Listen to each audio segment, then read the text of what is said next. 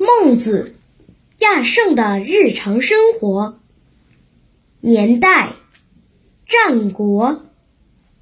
作者：孟子及其弟子。成就：四书之一。篇幅：七篇，二百八十六章。据说古时候有个人担心他种的禾苗长得太慢，就到地里把每一棵禾苗都往上拔了拔。一天下来，他非常劳累，却很满足。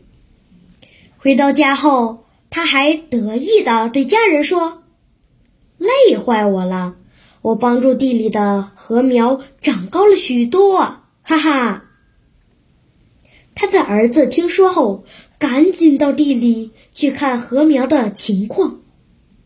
然而，禾苗全都枯萎了。这个既好笑又引人深思的小故事，就是出自于孟子。孟子和孔子类似，都是语录体的儒家经典作品。孟子。写的是战国思想家孟子和他弟子的一些谈话。全书一共有七篇，每一篇都分上下。孟子也是四书之一，四书都是古时读书人必读的书籍。明清时期更是成为科举考试的出题来源。在古代学者心目中，孟子的地位仅次于孔子，被称为亚圣。人们时常把他和孔子一起合称为孔孟，而孟子也经常被人们和《论语》放在一起进行讨论。孟子的语言平实，同时也精炼、准确。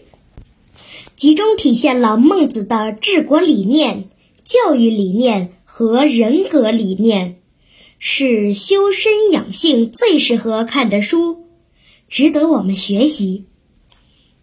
《孟子》一书擅长用论辩手法，巧妙地运用逻辑推理和类比推理，更具有艺术表现力。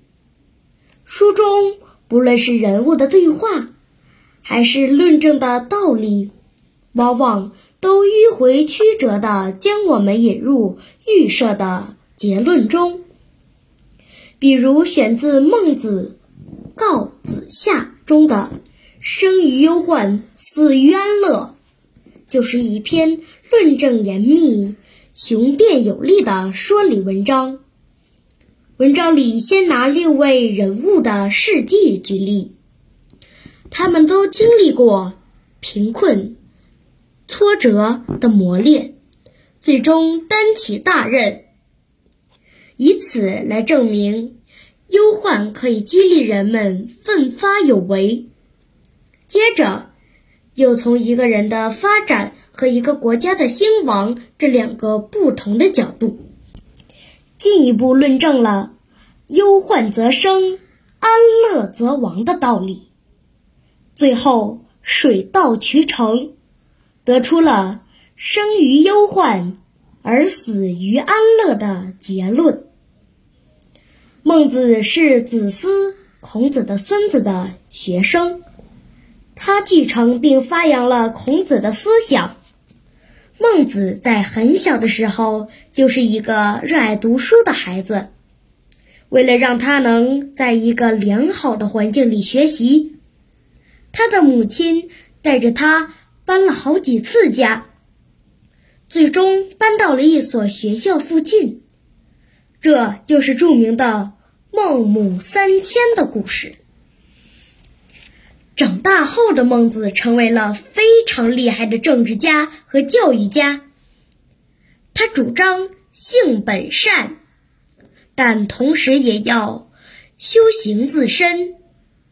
孟子还发展出了一套自己的仁政思想。孟子曾仿效孔子，带领门徒周游各国去宣传自己的思想，但他的仁政以及民贵君轻的思想不被当时的君主所接受，所以只好退隐，与弟子一起著书立说。孟子行文内容充满了浩然正气，而这种风格正是源于孟子本身的。人格修养，具有这种精气神的人，能够在精神上身处高位，能够做到不畏政治权势，摒弃物欲贪念，刚正不阿，无私无畏。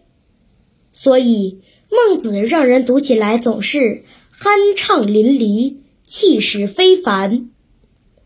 孟子其人虽然早已离我们而去，但是他的思想现在仍然影响着我们。让我们一起翻开孟子，去追随这位圣人的脚步，学习儒家思想吧。